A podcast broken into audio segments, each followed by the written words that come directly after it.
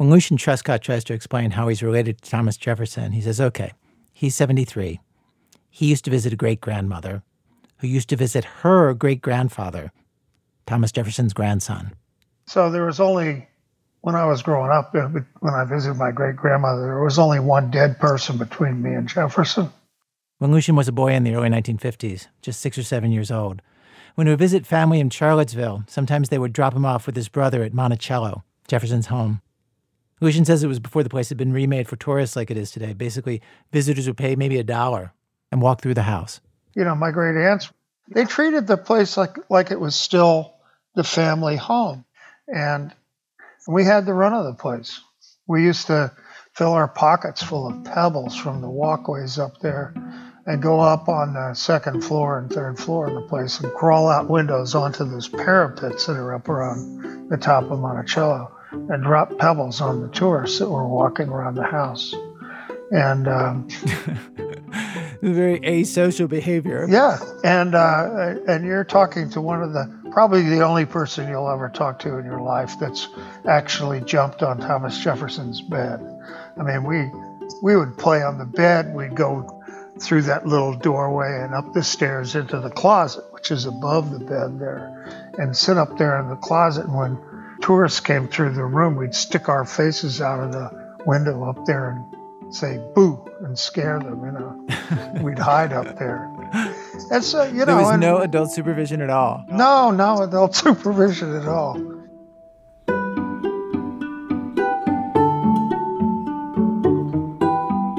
We went through all the bedrooms and stuff up there.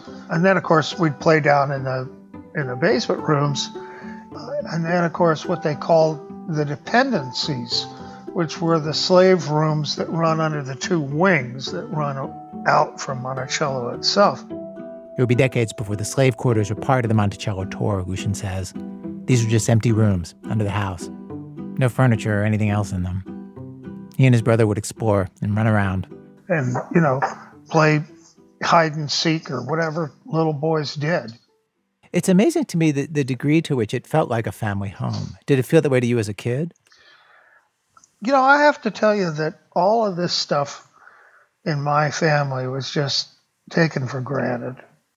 These days, of course, nothing about the legacies of the founding fathers is taken for granted.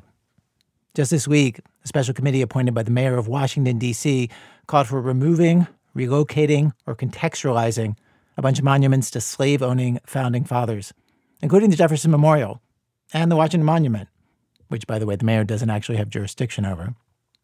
Meanwhile, the president, of course, has put his arms around this issue. Right after he began his reelection campaign, he gave a speech at Mount Rushmore to make clear that he does not want to remove any monuments or rename any buildings or military bases. But this great, great, great, whatever it is, direct descendant of Thomas Jefferson, Lucian Truscott, he's got a special perspective on this. He led the charge to convince all the other white descendants of Thomas Jefferson to allow the black descendants of Thomas Jefferson into their official family association. The black family members, of course, trace back to Jefferson and Sally Hemings, one of the people he enslaved. Lucian thinks that everybody needs to get real about the slave owning past of some of the founding fathers. Like, how do you feel about people taking down monuments of Thomas Jefferson? I, I think they ought to be taken down. I think that the great monument to Thomas Jefferson is Monticello. And I think it's an appropriate monument because it actually puts Jefferson's life in context. It puts his slave owning as part of his life and in context. If you visit Monticello today, you get to see where the slaves lived. You'll be shown where Sally Hemings' brother John did woodwork in Jefferson's bedroom and study and so forth. Slaves built that place. I never heard that slaves built that place when I was growing up, but it's talked about today. The history of Monticello at this point is about half Jefferson history, half slave history. I think that's appropriate. As a memorial, uh, it, it tells the story of the whole man, not just the, the, the sort of godlike Thomas Jefferson we've all been raised to venerate.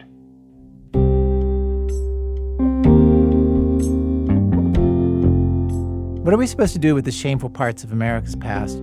This is being talked about so much today. And back in the early days of our radio show, in the late 90s, One of our contributors, Sarah Vowell, did a story that took that on in this very vivid and complicated way.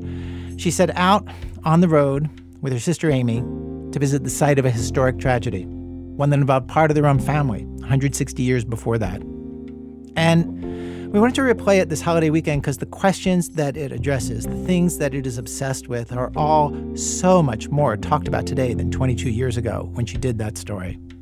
From WBEZ Chicago, it's This American Life. I'm Ira Glass. We take a road trip into history today. Stay with us.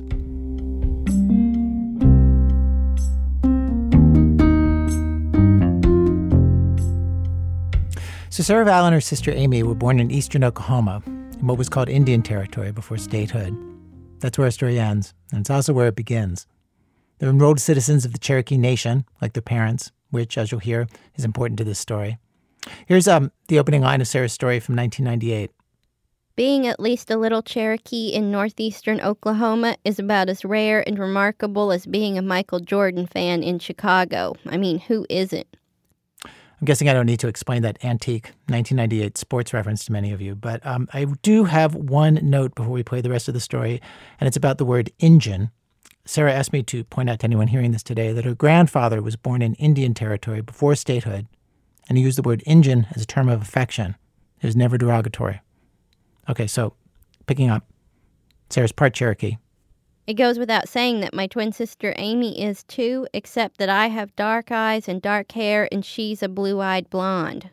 And so our grandfather nicknamed me Injun and her Swede.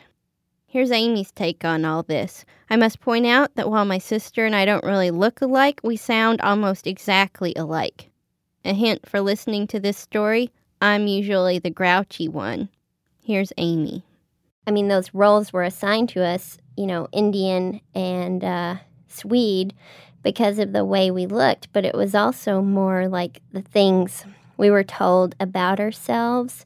And, you know, she was the one who was given the uh, Cherokee language book.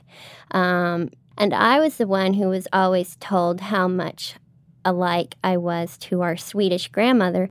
Um, and um, I think I was probably, you know, six or seven or something before I realized that I was Cherokee too.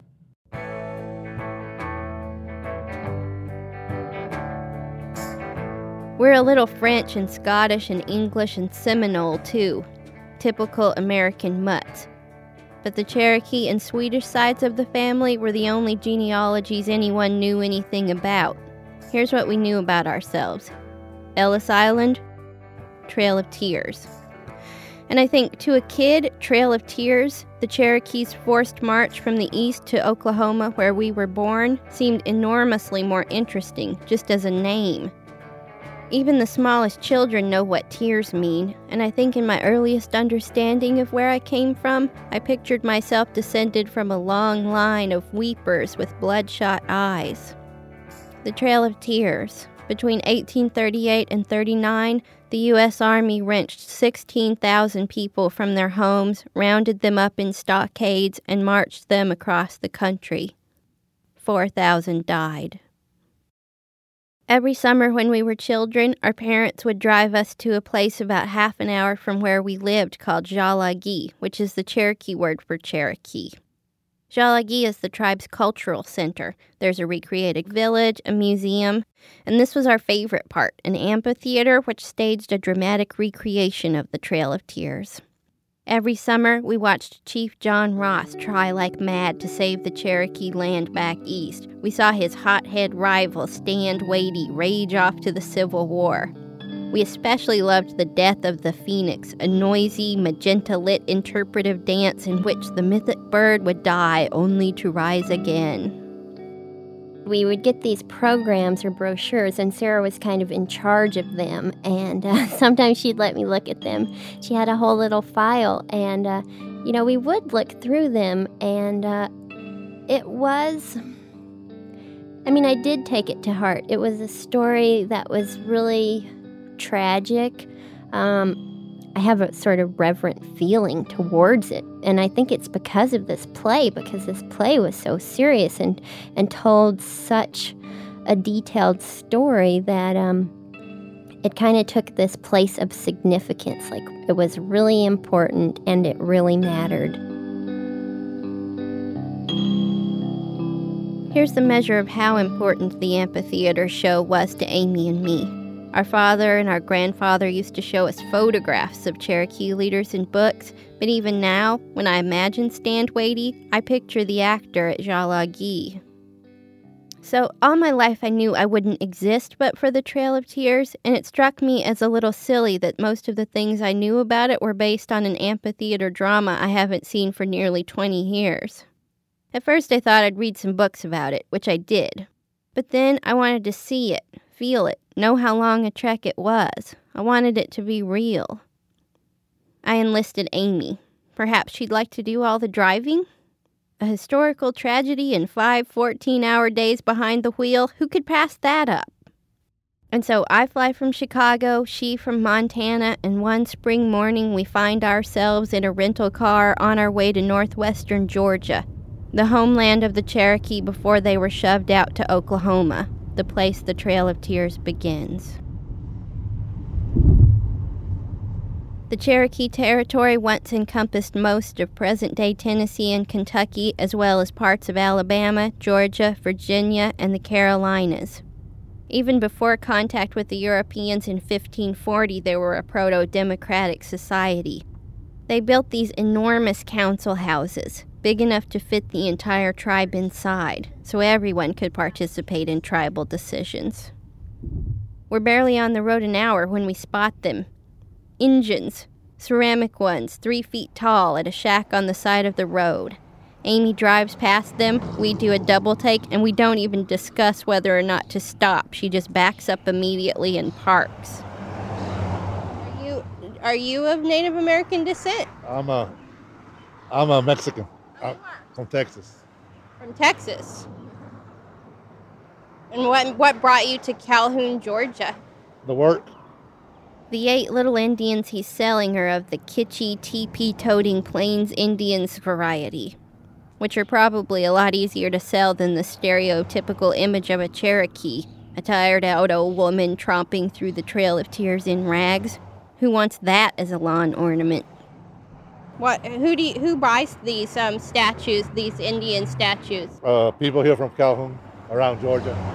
People here around Georgia love Indians. Uh huh. Well, after they got rid of them. Oh, that's right. that's true. You're telling the truth there. Thank you very much. Uh-huh.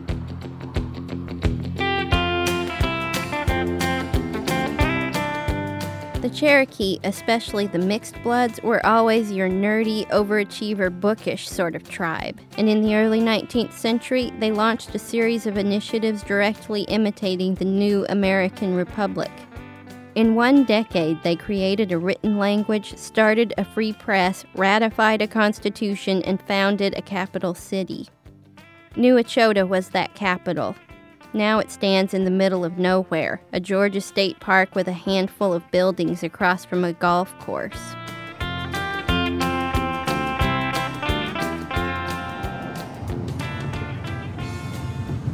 Can we follow you in? And okay. New Echota was founded in 1825. To call it the Cherokee version of Washington, D.C. is entirely applicable given the form of government the tribe established there. They ratified a constitution based on that of the United States, dividing into legislative, judicial, and executive branches. Its preamble begins We, the representatives of the people of the Cherokee Nation in convention assembled in order to establish justice, ensure tranquility, promote our common welfare, and secure to ourselves and our posterity the blessings of liberty.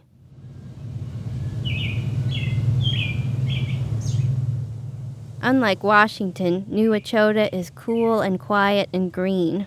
Site manager David Gomez showed us around the grounds, and Amy and I were unprepared for the loveliness of the place, for its calm lushness, its fragrance. Everywhere, honeysuckle was in bloom. I like it here. it's nice. It's uh, you know, it's peaceful and it's, it's right for the, for the, you know, the atmosphere is right for what was going on and the story that we tell here. You know, it's a, it's a story that's sad in a lot of ways, but there was a lot of great things happening with the Cherokee Nation. The Cherokee, along with the other southeastern tribes who suffered removal to Oklahoma, the Chickasaw, the Creek, the Choctaw, the Seminole, are one of the so called five civilized tribes. It was in 1822 that the Cherokee hero Sequoyah developed an alphabet, inventing the sole written language of any North American tribe. Only six years later, Cherokee editor Elias Boudinot founded the Cherokee Phoenix, a bilingual English Cherokee newspaper published at New Echota. Many Cherokee, especially the mixed bloods, practiced Christianity, and because many of these lived as civilized Southern gentlemen of the early 19th century, they owned prospering plantations, which meant they owned black slaves. More than any other Native American tribe, the Cherokees adopted the religious, cultural, and political ideals of the United States, partly as a means to self preservation. By becoming more like the Americans, they hoped to coexist with this new nation that was growing up around them. They weren't allowed to.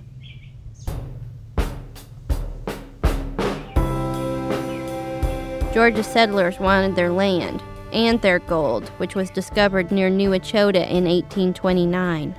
Um, they were really progressing so fast at this time period. Uh, the printing operation was going with their newspaper here. Things were, things were moving so fast for them for a short while here that it looked very promising, but because of gold and the big demand for land, the fate had already been really sealed for them in earlier years.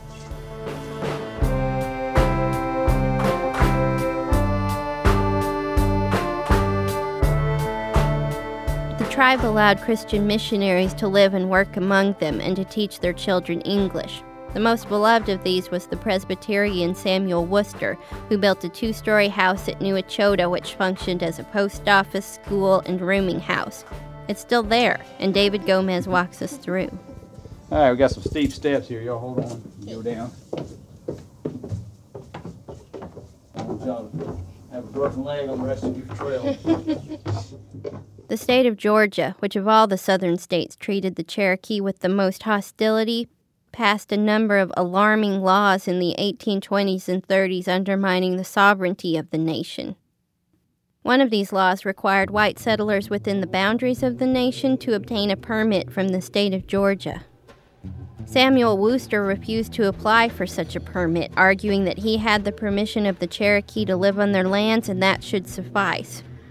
Georgia arrested Worcester and imprisoned him for four years. Worcester appealed to the Supreme Court, and the case, Worcester versus Georgia, became a great victory for the tribe. The court, under Chief Justice John Marshall, ruled that the Cherokee Nation was just that a sovereign nation within the borders of the U.S. and therefore beholding only to the federal government, i.e., not under the jurisdiction of Georgia state laws. And uh, Cherokee Nation was elated. You know, they thought, all right, the highest court in the land of the United States, you know, this government that we're trying to copy, um, you know, they've ruled in our favor. This is, this is going to be good. But of course, Andrew Jackson, who was pro removal from the early years, he had campaigned on that issue, uh, decided he wasn't going to back the Supreme Court ruling. Think about that, what that means. Jackson is violating his own oath of office to uphold the Constitution. Anyway, the state of Georgia was thrilled when Jackson thumbed his nose at the court and immediately dispatched teams to survey the Cherokee lands for a land lottery. Soon, white settlers arrived here. They show up two years later in 1834, you know, with a land lottery deed and with Georgia soldiers saying, you know, I've got this land from the lottery, get off of it. One small constitutional violation that was part of the land grab Georgia seized the Cherokee printing press so they couldn't publicize their cause and win political support in states up north. The tribe was divided about what to do stay and fight, or demand cash for the land and head west.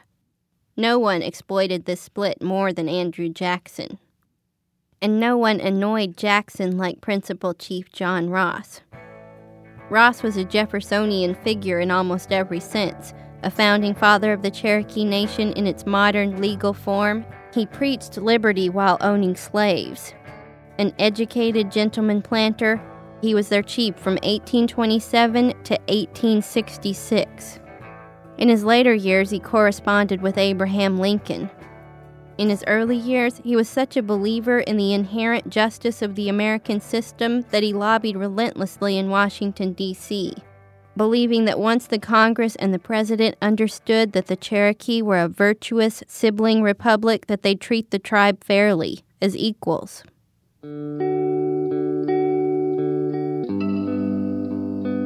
Once the state of Georgia began evicting the Cherokee, and John Ross among them, Ross wrote, Treated like dogs, we find ourselves fugitives, vagrants, and strangers in our own country.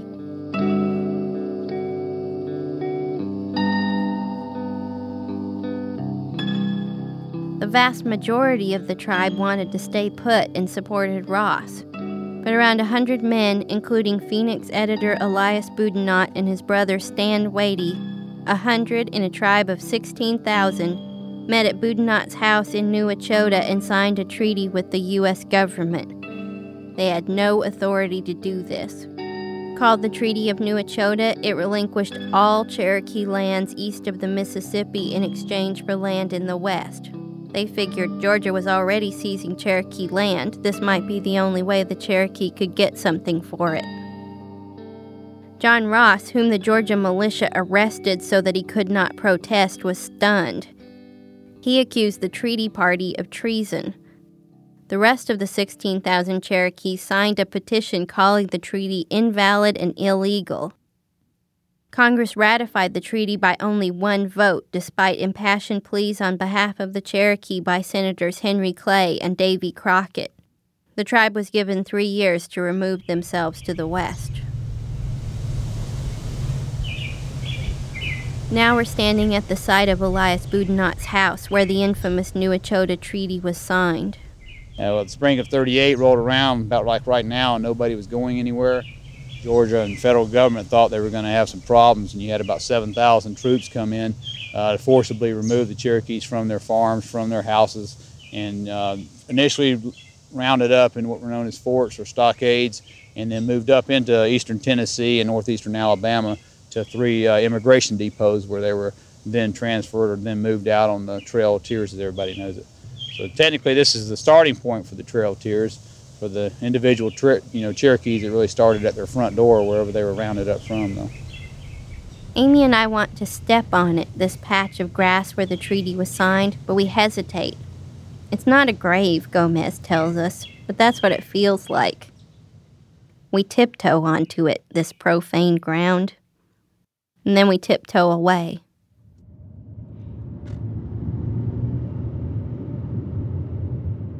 Perhaps we should be embarrassed by certain discrepancies between our Trail of Tears and theirs. We're weak, we're decadent, we're Americans, which means road trip history buffs one minute, amnesiacs the next. We want to remember, except when we want to forget. Pardon me, boy. Is that the Chattanooga Choo Choo? Yes, yes. Track 29. We register at the Chattanooga Choo Choo, the Chattanooga Choo Choo. It's a hotel now, a gloriously hokey, beautifully restored Holiday Inn, in which the lobby is the ornate dome of the old train station and the rooms are turn of the century rail cars parked out on the tracks. We're in giggles the entire night for the simple reason that the phrase choo choo is completely addictive. We try to work it into every sentence. What should we do for dinner? Stay here at the choo choo? We end up going out for barbecue saying, This is good, but I can't wait to get back to the choo choo. We watch The X Files in our train car, commenting, Is it just me or is this show even better in the choo choo? I send email from my laptop just so that I can write greetings from the Chattanooga Choo Choo exclamation point. Number of times I just said choo choo, 7. Number of chews, 14. Chattanooga Choo Choo.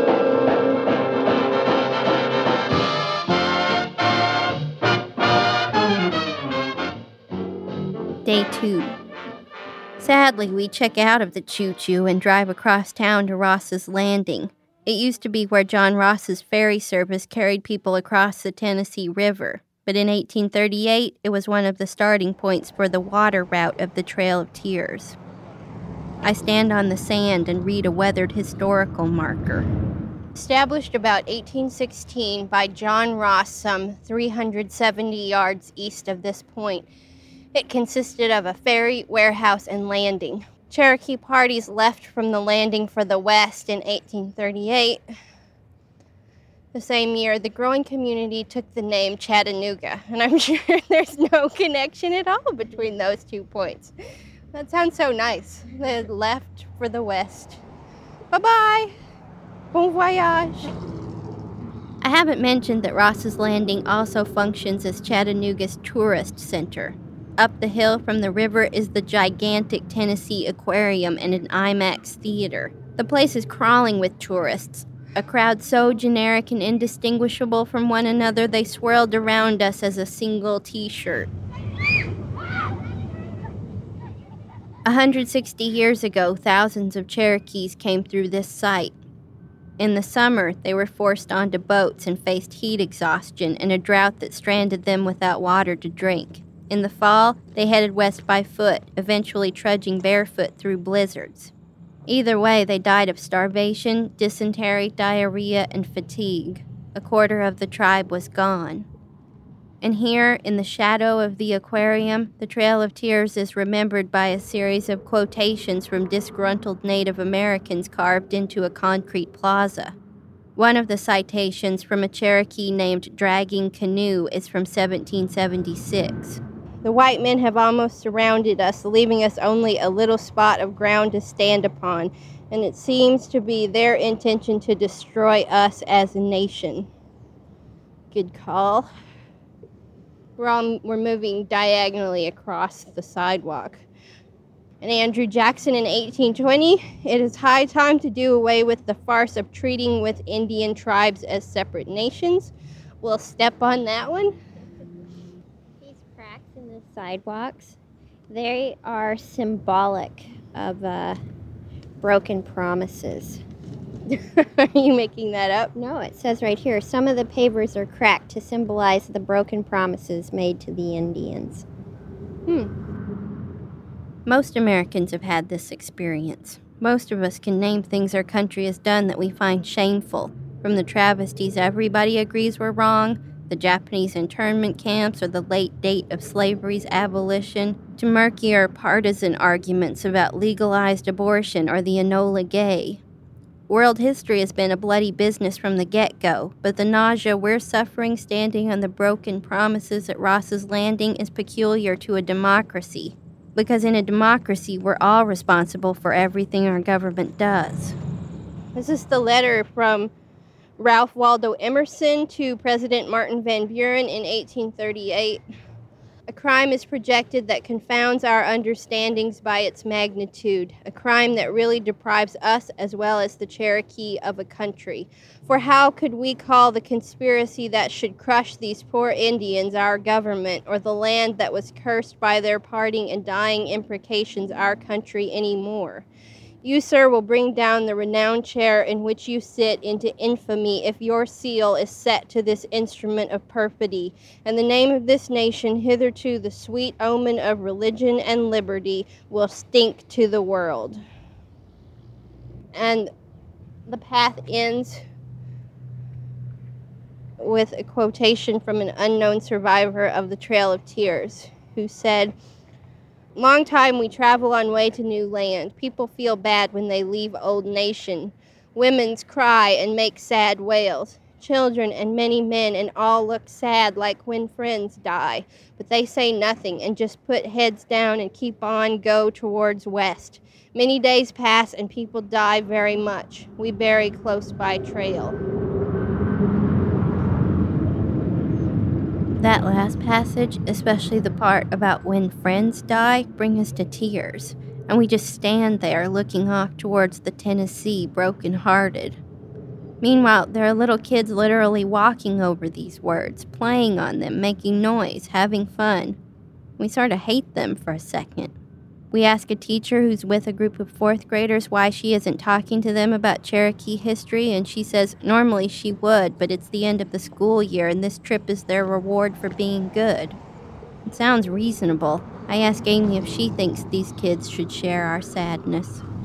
Well, I, I think it's a sad story. It's like, I mean, it's sort of like the Holocaust. Just you don't have to be Jewish to think that that's a, definitely a sad part of history. And I think the Trail of Tears is, you know, America's version of genocide. And I mean, it really it started right over there. You look like you're about to hit something. Still, I can't take my eyes off those children. I envy them. I want to join them. I'm an IMAX person. I had been to an IMAX theater just weeks before. I wanted to come on this trip to get a feel for this trail that made us, but standing here at Ross's Landing, it hits me how crazy that is. Suddenly, the only thing I get out of it is rage. Why should we keep going? I don't know.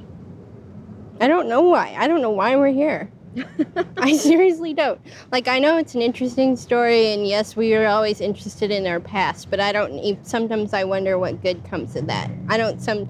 I don't think it makes me uh, like more contented person at all. In fact, I think I feel really haunted by all of this, and I feel very kind of weighed down by the pain. Part of me thinks this whole thing is is a mistake, and. Uh, and maybe yeah i feel more knowing about it but i i mean it's not like this is a story where the more you know the better fe- you'll feel. It's just the opposite. The more i learn the worse i feel. And the like more hatred i feel towards this country that i still love and therefore the more conflicted. And like it's just the most like I just feel like all this anger at everything, and they're standing next to this like stupid aquarium building, and like talking to Coast Guard guys, and they're like ducks around, and now there's a calliope, and I mean, I, I don't know. Now I just feel like I feel worse. I feel worse.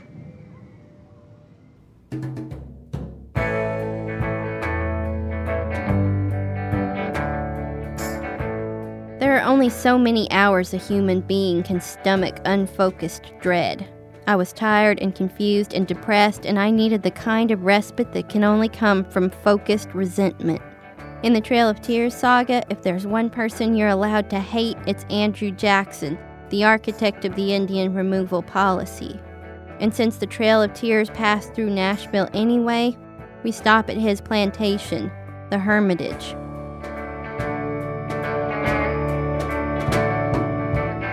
Sarah Vowell and her sister enter the enemy's bedroom. That's in a minute. From Chicago Public Radio, when our program continues. It's This American Life. I'm Ira Glass. Today, a program about the past and what to make of the past. We continue with the story of Sarah Vowell and her sister Amy, who are retracing the path of the Trail of Tears.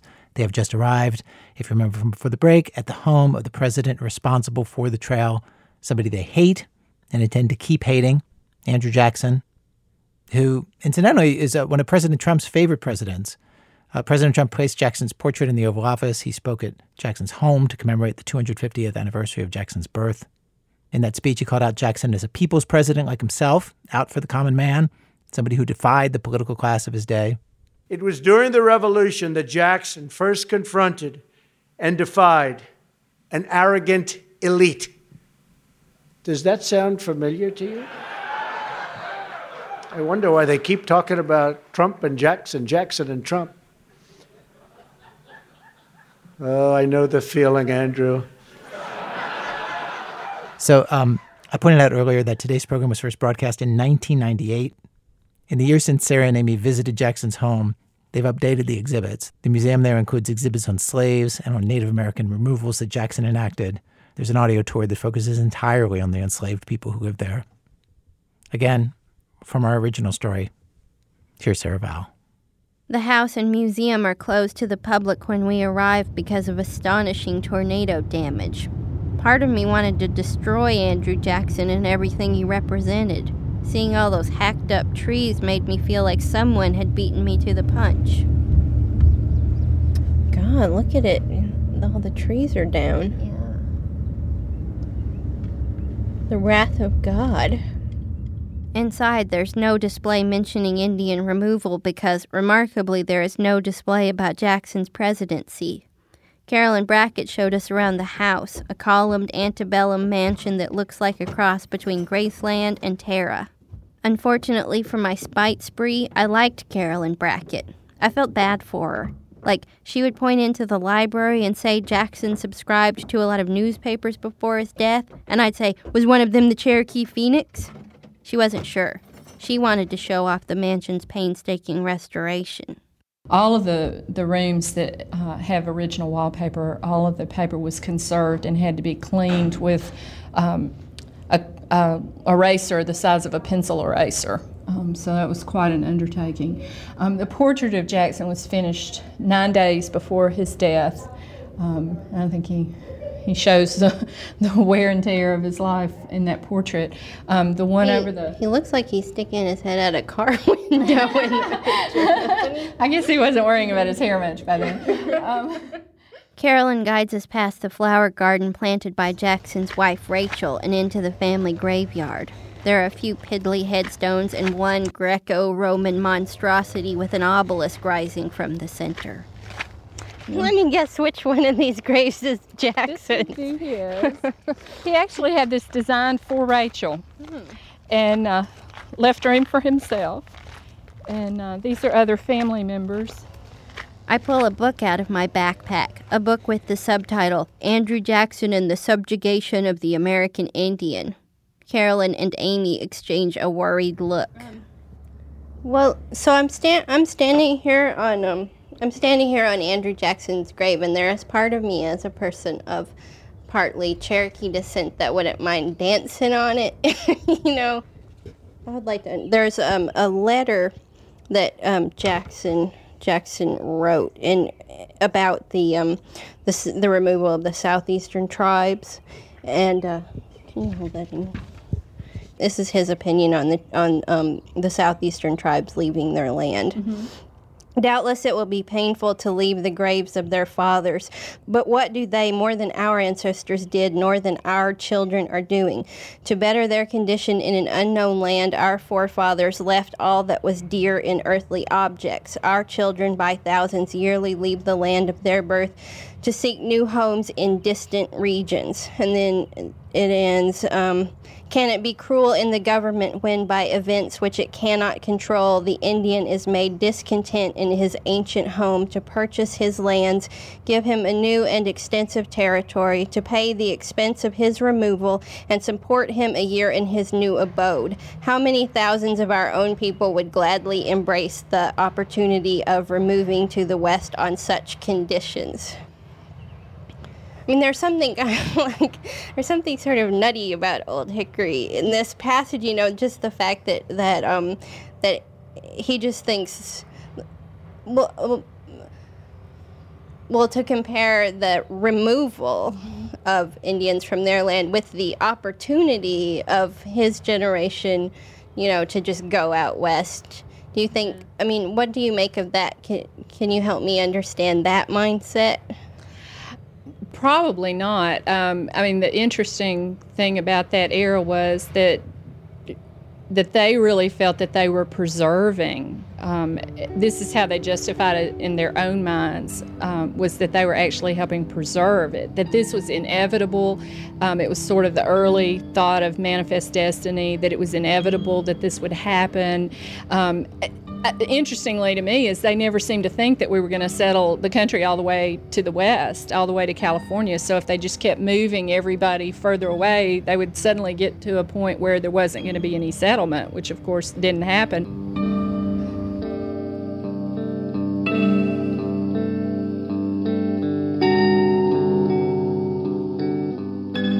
We drive on into Kentucky towards Hopkinsville. When the Trail of Tears passed through southern Kentucky in December of 1838, a traveler from Maine happened upon a group of Cherokees. He wrote, We found them in the forest by a roadside, camped for the night under a severe fall of rain accompanied by a heavy wind. Canvas for a shield against the inclemency of the weather and the cold, wet ground for a resting place. After the fatigue of the day, they spent the night. Several were then quite ill, and an aging man we were then informed was in the last struggles of death. Even aged females, apparently ready to drop into the grave, were traveling with heavy burdens attached to the back. On the sometimes frozen ground and the sometimes muddy streets with no covering for the feet except for what nature had given them. We learned from the inhabitants on the road where the Indians passed that they buried 14 or 15 at every stopping place. John Ross's wife died in a place like this in winter of pneumonia. She had one blanket to protect herself from the weather, and she gave it to a sick child during a sleet storm.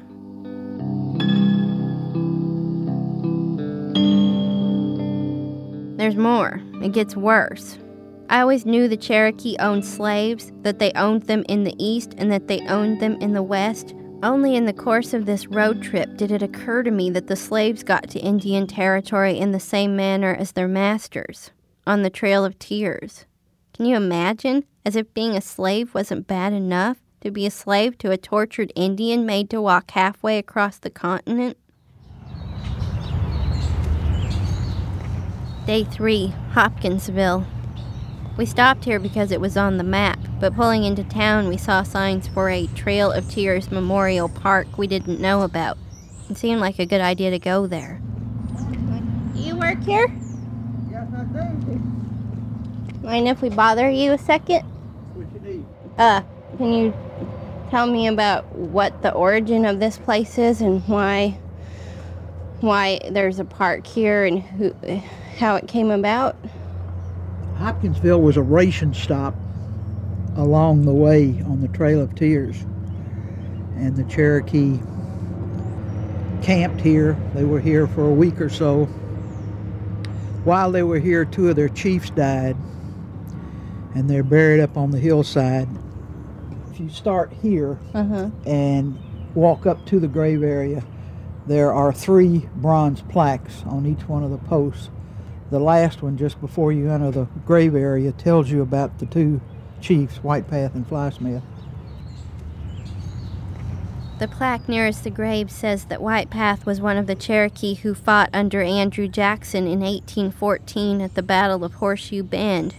Jackson even gave White Path a watch for his bravery. In that battle, a Cherokee saved Jackson's life, which hints at the level of Jackson's betrayal of the tribe. Had a Cherokee not saved his life then, White Path and Flysmith might not be buried here beneath our feet. The graves are up on a little hill. You can hear the highway down below, but still, it's serene. Up until this moment, all the graves along the trail had been metaphorical. All through Tennessee, Amy and I kept saying, We're driving over graves, we're driving over graves. But even then, we just imagined them there, under the black top, off in the woods. But here, the skeletons suddenly had faces, specific stories. The graves were real.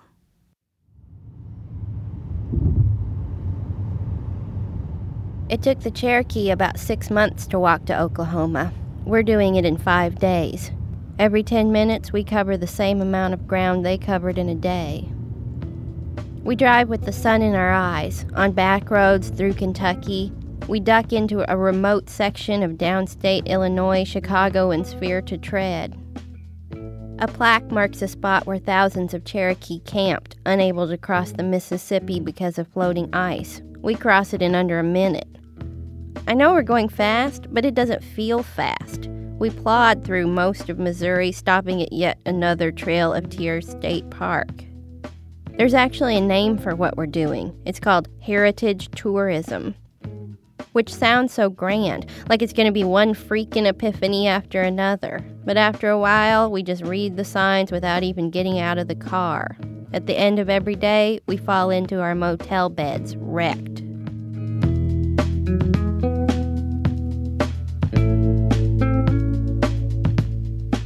Day 4. In the morning, we plow through Arkansas. We get to Fayetteville in the afternoon. We have lunch with two old roommates of mine, Brad and Leilani, who take us to a little Trail of Tears marker next to a high school parking lot. That looks plaque like, huh? On this site in the summer of 1839, there camped 1,000 Cherokees, men, women, and children, en route to their. The sign's facing a semicircular arrangement of boulders. Anyone who's ever been to high school would recognize it immediately as the place students go to sneak cigarettes or get stoned.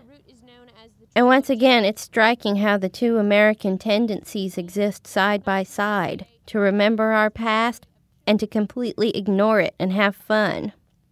Look at how we treat all our national holidays. Don't we mourn the dead on Memorial Day with volleyball and sunscreen? Don't we, the people, commemorate the 4th of July by setting meat and bottle rockets on fire? Which makes a lot of sense when you remember that a phrase as weird and whimsical as the pursuit of happiness sits right there in the second sentence of the founding document of the country.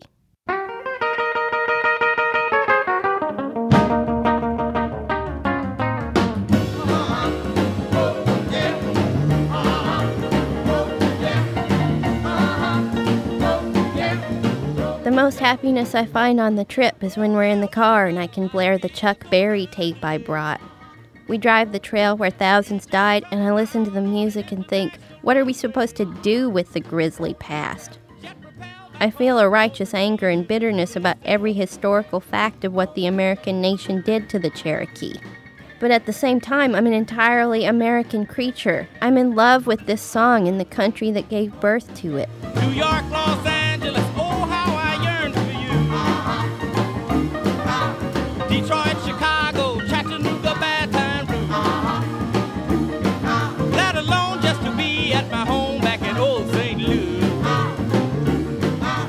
Listening to Back in the USA while driving the Trail of Tears, I turn it over and over in my head. It's a good country, it's a bad country, good country, bad country. And of course, it's both. Anything you want, they got it right here in the USA. So glad I'm living in the USA. Welcome to Oklahoma, Native America. Huh. I don't remember the signs used to say that. Do you? No. I think, didn't Oh. they used to say Oklahoma is okay? Well, That's about right, too. Uh, it's okay. Across the state line, we're in the Western Cherokee Nation. And the maddening thing, the heartbreaking, cruel, sad, cold fact, is that northeastern Oklahoma looks exactly like northwestern Georgia. Same old trees, same old grassy farmland. The Cherokee walked all this way, crossed rivers, suffered blizzards, buried their dead, and all for what? The same old land they left. We breeze through Tahlequah, the Cherokee capital. Even though the Trail of Tears officially stops there, our trail won't be over until we get to our hometown, Braggs. It's about 20 minutes away, and we plan on spending the evening with our aunts and uncles there. Oh,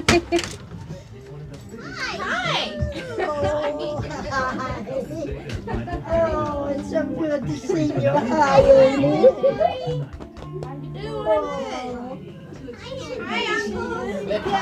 I wanted to talk to my uncle John A., my mother's brother. At 74, he's my oldest living relative. I asked him about his great grandfather, Peter Parson, who came to Oklahoma on the Trail of Tears. was 12 years old. And he was uh, he he grew up here from 12 years old, and he was a stonemason. And uh, some of his work is still around Tahlequah. You're going up to the uh, to the village tomorrow. You'll see two two big columns. You, he, he he built those? He he helped build those two columns. See, they built that right after they came up here. I didn't know that. The columns he's talking about, and there are actually three instead of two, are the great symbols of the Cherokee Nation in the West. For years, I've had an old photograph of them stuck on my refrigerator door. They're all that's left of the remains of the Cherokee Female Seminary, the very first public school for girls west of the Mississippi, which my great grandmother attended. Everything about the journey until now has been a little world historical. Hearing that our ancestor helped build the columns is the first time I felt an actual familial connection to the story. I asked John A. about our family and the Cherokee presence in Oklahoma. I asked him a lot of off topic questions about his service in World War II, mainly because I was dying to. I was never allowed to ask him about it when I was a kid. And then I asked him a mundane, reporterly question about whether he thinks the state of Oklahoma has done a good job educating its students about American Indian history. He says yes, then jumps into a non sequitur about his own education that I haven't been able to stop thinking about since. I just wish that I could have maybe went to school a lot more. See, I, didn't, I, didn't, I ain't got no education. And that was one of my big faults. At, uh, but when I was growing up, it took everybody to make a, to make a living, so I had to work. There's Hoy, he's got a master's degree in education, and I got the third grade. Did you know that? No, third grade. That's all I. That's third grade. Duke is about third or fourth grade. We didn't get no education. So, uh, uh, what you learn, you you uh, you can't afford to forget. You know. On this trip, I've been so wrapped up in all the stories of all the deaths on the Trail of Tears. Sitting there, listening to my uncle ask what if, I realize that there are lots of ways that lives are pummeled by history. If the Trail of Tears is a glacier that inched its way west, my uncle is one of the boulders it deposited when it stopped. He had to work the farm. And then came the Dust Bowl, and then came the war. All these historical forces bore down on him, but he did not break. Compared to him, compared to the people we descend from, I am free of history. I'm so free of history, I have to get in a car and drive seven states to find it.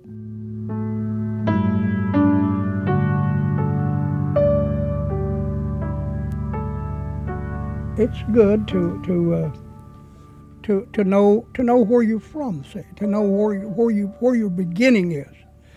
Uh, it really probably don't amount all that much, only just to oneself, you know. It has nothing to do with you getting out here doing your what you're going to do tomorrow or a week or two from now. But at least if you want to look back, you can look back maybe on this trip and say, well, I was down in the area there, uh, you know, and uh, where some of my uh, ancestors uh, originated from, you know.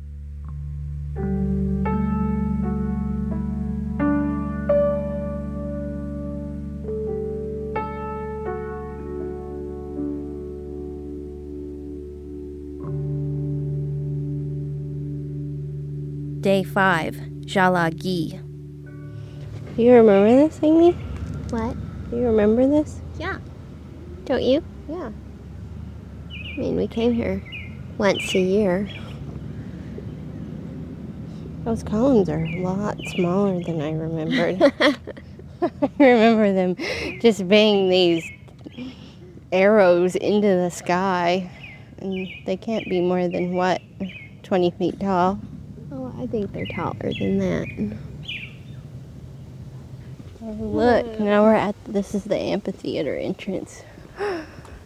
Oh. Here's where you'd get your program. Walk up here. And there's the statue of Sequoyah. Oh, over there's where the phoenix would rise again. Over there, over there, isn't that? Oh, down there on the right, that's where um, I remember Stand Watie would like. He was always throwing a fit. about Well, I thought he was over there. Oh, really? Mm-hmm. Unfortunately, due to loss of funding, the drama here at Tsa-La-Gi won't be performed this summer. Amy and I sit in the chairs where we first learned about the Trail of Tears and talk about our trip. Our experiences were different. She minored in Native American Studies in college. She not only owns a copy of Black Elk Speaks, she could quote from it. And for her, the trip was about empathy. You know, I've been like pretty close to tears sometimes just thinking about the pain or whatever, like what the kids must have been thinking. Like when we were driving, I just kept imagining, like, you know, the kids saying, Where are we going? Where are we going? You know, like, what is happening? Um, I guess I've been sort of thinking about what it really must have been like. I've been thinking about those kids too, but the person I identify with most in this history is John Ross, the principal chief during the Trail of Tears, because he was caught between the two nations. He believed in the possibilities of the American Constitution enough to make sure the Cherokee had one too. He believed in the liberties the Declaration of Independence promises and the civil rights the Constitution ensures. And when the U.S. betrayed not only the Cherokee but its own creed, I would guess that John Ross was not only angry, not only outraged, not only confused, I would guess that John Ross was a little broken hearted. Because that's how I feel. I've been experiencing the Trail of Tears not as a Cherokee, but as an American.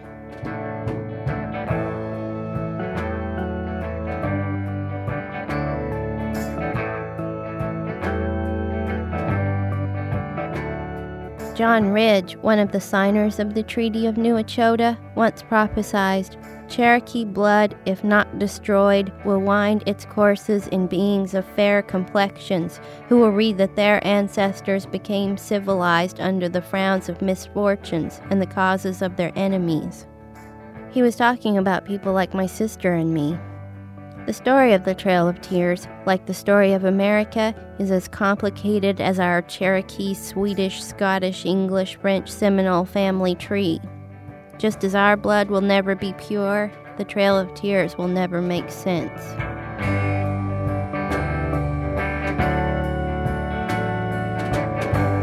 Sarah Vowell. She put a version of this story about the Trail of Tears in her book, Take the Cannoli Stories from the New World. But in the years uh, since she told this story on the radio, she has written a number of surprisingly funny books retelling some very grim American history. The Wordy Shipmates about the Puritans, uh, a book on Lafayette, another book on Hawaii, one called Assassination Vacation. Just Google and you'll see what I'm talking about.